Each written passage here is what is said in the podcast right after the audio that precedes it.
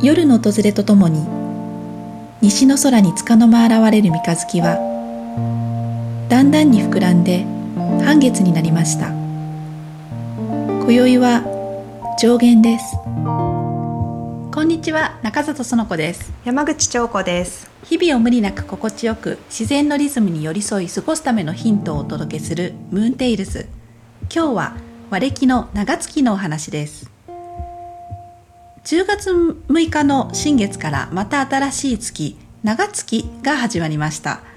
先月はお天気が良くて月が綺麗に見える日が多かったような気がしますよね。はい。前回の満月の日の中秋の名月も美しかったですね。9月23日の秋分を境に日が出ている昼の時間よりも沈んでからの夜の時間の方が長くなりました暗くなるのが早くなったなと感じるとともに月を目にすることが自然と多くなりますよね、うん。長月というのは夜が長くて月が出ている時間が長いという意味があるそうです。秋の夜長というのも秋分以降からだんだん夜が長くなっていくのを感じる冬が始まる立冬までの日々ちょうど今の時期を指すそうなんですね。今日の東京の日の出が5時45分で日の入りは17時ちょっと過ぎになります。1週間後にはあっという間に日の入りが16時台まで早まってきます。なんか暗くなるのが早くなるとねちょっとこう気持ちがね、うん、少しこう内向きになっていく感じですよね、はい、なんかこの時期って日中はまだまだ過ごしやすいので外に出て体を動かすのが気持ちいいなっていう季節なんですけれど、うん、やっぱり暗くなる前までには急いでお家に帰りたくなるっていう気持ちになりますよね、夏目前の初夏と同じく冬の寒さの前の晩秋は短いけれど本当に空気がすがすがしくてみんなが外に出たくなる時期季節だと思います。夕暮れピクニックシーズンというふうに呼んでいてお天気がいい日は一日私は結構そわそわしながら夕方になったら仕事を早々に切り上げて近くの公園まで飛んでいって日が暮れるまでの時間を芝生布の上でのんびり過ごすのがすごく楽しみな時期なんですけれどもそのためにこの時期は天気予報をよく見ていたりします、うん、夕暮れピクニックいいですね、うん、あの春先のピクニックってね皆さんされると思うんですけれども春はもっとこう天気が不安定っていうこともあるしそうですね。なんか夕暮れのピクニック気持ちが良さそうだなと思いました、うん。まあ、それでは長月の過ごし方について考えてみたいと思います先月は夏の疲れを残さないっていうこと。そして冬に備えるために不要なものを取り除いて必要な栄養素を補うということにフォーカスする時期というふうにお話ししましたが今月はどんなことに意識するといいですか？はい、気温や湿度だったり体がだいぶ秋という季節に適応して馴染んできた頃なんじゃないかなと思います。長月は時間の使い方を改めて見るのにいい時期だというふうに思います、うんせっかく夜の時間が長いので日中の延長線でなではなくて昼と夜をしっかり切り替えて過ごしてみるといいかなと思います。うん。なんかそれで思い出したことがあるんですけれども、うん、実は去年のこの時期ぐらいからその切り替えっていうものを意識して過ごすようになって、うん、でその中でとてもうまくいってることがあるんですよね。うん、なので、うん、あの最初に始めたことは、仕事をする時間を区切っててあのいわゆるシャットダウン時間を決めるということなんですけれども、うん、パソコンを閉じる時間をシャットダウン時間という、まあ、合図のような感じにして、うん、パソコンを一度閉じてしまったらもうここで仕事はおしまいっていうふうにしてしまったんですね。うん、あとは夕飯を作ったりゆっくり食べるのを楽しむ時間にするということなんですけれどもあの以前は仕事は終わっていないわご飯もなんか遅くなって作んなければいけないわですごく焦った気持ちがあったんですけれどもそういうことが全くなくなって心に余裕が生まれたんですね、うん、切り替えるって意識だけだけどそうやって変化があるんですね、うん、あなんかちょっとなかなか諦めることを覚えたみたいな感じのことなんですけどね、うん、あともう一つ最近始めたのがノースマホデーというものです、うんこれは毎週日曜日は家族みんなでスマホを見ない日にしようねっていうことであの過ごしているんですけれども朝は直売所にお買い物に行ってでお気に入りのコーヒー屋さんに行ってお茶をしたりしてで日中は結構思い思いに好きなことをして過ごしているんですけれども夜はみんなで映画を見るというような感じで過ごしています。うん、スマホなしで過ごしてみるとなんであんなにこうしょっちゅう見ていたのかなっていうのがわからない感じになりますし自然とそのスマホとのいい距離の取り方っていうものが分かるようになってきました。スマホをこうついつい手に取ってしまってもはっと我に返りやすくなるみたいな感じですね。あの気づけるようになってきたなっていう感じはあります。そしてこれをやることによって家族とのコミュニケーションだったりとか目の前のことに集中することができてやはり気持ちに余裕が出たりあと会話や笑顔が増えたような気もしますよね、うん、やっぱり切り替えっていうのがポイントになってくると思いますね、うん。うん、なんかおすすめの切り替え方法ありますか？私はあの日中が短いこの時期にぜひおすすめしたいのが早起きです、秋の夜長をゆっくりと過ごして早めに眠りにつくことで翌朝起きやすくなります。早起きして早い時間から仕事などやっておきたいって必ずこれは済ませておきたいっていうことに取り組んでおくと夕方頃にはもうあの自然と頭が働かなくなっちゃうんですね。うん、でさっきあのシャットダウンっていうことが言ってたんですけどそこでダラダラと仕事を長引かせずにスパッとその日は終わりにして、まあ、明日また朝早起きすればいいかっていう感じで夜の時間に切り替えやすくなった感じがします。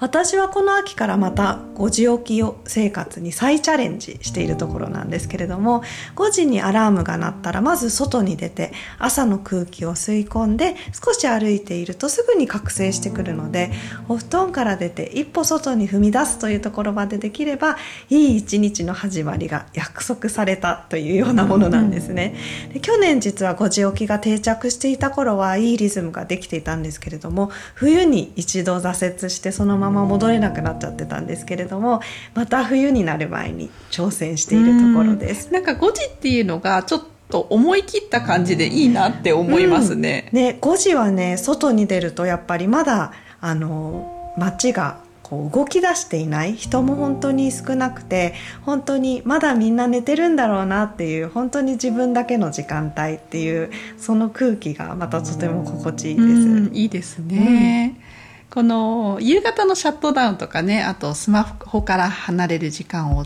作るのをスマホであとは早起き、うん、どれかやってみたいなって思うことがあったら是非皆さんも明日から始めてみてください。それでは最後に私たちが今気になるものや長年変わらず大好きなものについてお話しするコーナー。今日は今月の本秋の夜長に読書を楽しむです。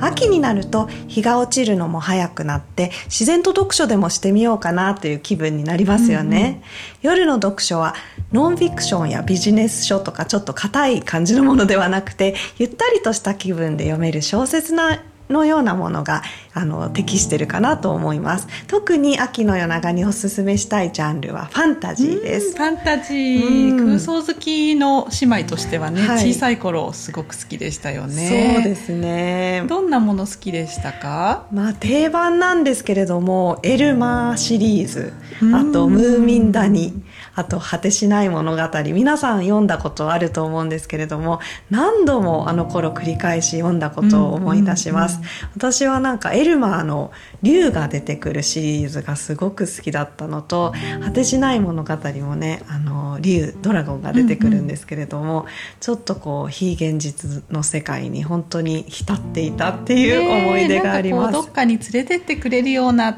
ていうのがファンタジーの魅力ですよね。ねあとすごくあの印象に残ってるシリーズの本があるんですけれどもイーニット・ブライトンさんという方が書いた「マジック・ファー・アウェイ・ツリー」というシリーズ。これは多分日本語には翻訳されていない英語の本なんですけれども本当に夢中になって読んだ本なんですね。でちょっとあらすじ思い出してみたんですけれども田舎の森の近くに子どもたちが引っ越してきてそこに大きな木があるんですね。でその森をあのその木を大きな木をこう登っていったらそこにすごく不思議な人たちというか、人物たちが住んでます。覚えてます、あのね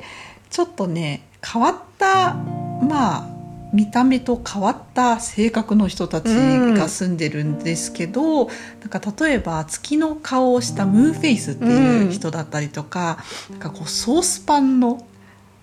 人？男？がいっぱいつけてるんですよね、うん、鍋を。鍋をいっぱい身につけてる人、うんうん、あと優しい妖精さんみたいなのも出てきたりね、うん、するんですけどね。なんかねちょっとこう気難しいような不思議な感じのあの人物たちが出てきて、うん、で子供たちはすぐその人たちと仲良くなるんですよね。であの木をさらに登っていくとその木の上からはしごがあの上上の方の空の上の国につながっていてはしごを登っていくと不思議な国にたどり着くんですよね。うんうん、で毎週つながってる国が変わるのでお菓子の国とかおもちゃの国とかいうすごく楽しいこともあるんだけれどもお仕置きの国とかちょっと嫌な感じの怖い国につながっちゃうこともあるみたいな感じでファンタジーの魅力ってやっぱりこうちょっと怖いちょっと覗いてみたいんだけれどもあの深入りするとちょっと怖いなっていうその楽しさがありますよね。ありますね。あの私アメリカに住んでた時にロワルド・ダールさんのシリーズにすっごくハマったんですけれどこのロワルド・ダールさんの話もちょっとこうクスッとするところの中にちょっと怖さもあるみたいなのが特徴ですよね。ねブラックユーモアみたいなところもありますよね。うんうん、ただすごく子供の味方なのであの子供たちにちょっとこう勇気だったり元気を与えてくれるっていうような作品かなと思います、うん、結構大人たちがなんか怖かったりなんか意地悪だったりするんですよね、うん、でもなんか最後こっぴどく退治されたりして、うんうん、結構痛快なところはあるんですけどロワルド・ダールさんのシリーズといえば多分「チャーリーとチョコレート工場」みたいな、映画化されてヒットした作品が有名かなというふうに思うんですけれど、その他にも BFG とか「マチルダは小さな天才」魔女がいっぱい、お化け桃、倒産狐みたいな感じで、あの、好きな作品がいっぱいありますね。これも本当に何度も読んだ記憶がありますね。で、イラストがねあのまた可愛くってちょっとこうこれも面白いイラストなんですけれど、うん、イラストも大好きですね。でこちらは日本語に翻訳されているので子どもたちがもう少し小さい頃に日本語版を紹介したところ2人ともすごくハマって、うん、あの永遠に読んでいて今でもね思い出してちょっとこう引っ張り出してノースマホデーに読むみたいな、うん、そんな感じのことをしてますね。ねちょっと昔の本どこかに眠ってないかなって探してみて秋の夜長に童心に戻って皆さんも読み返してみてはいかがでしょうか。次回のムーンテイルスは満月に月にまつわる素朴な疑問パート2についてのお話です。